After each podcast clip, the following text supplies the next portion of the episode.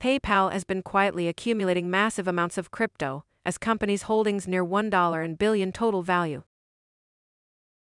We're learning of this only because PayPal's required quarterly report has now been filed with the SEC. From there, you'll have to go 16 pages in before it's even mentioned. It's rare for a company spend over $300 and plus million on anything without letting the public slash and press know about it. But when PayPal decided to load up on crypto, they clearly also decided it would be smarter to stay quiet while doing it. Why so secretive?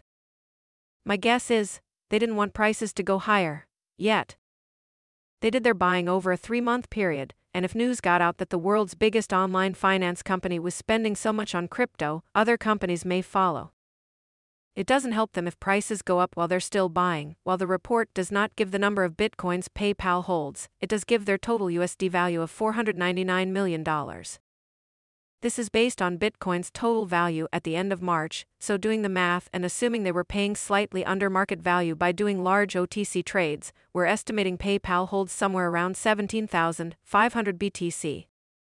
They also spent another $110 million on Ethereum and another $19 million on all other cryptocurrencies. So far in 2023, PayPal's added another $339 million in crypto, bringing total near $1 billion. PayPal began 2023 already owning over $600 million worth of cryptocurrency, but after the last three months of aggressive buying, they're almost able to join the small group of companies and individuals holding over a billion worth of crypto. However, breaking $1 billion total is now within reach and can be done without PayPal having to buy more.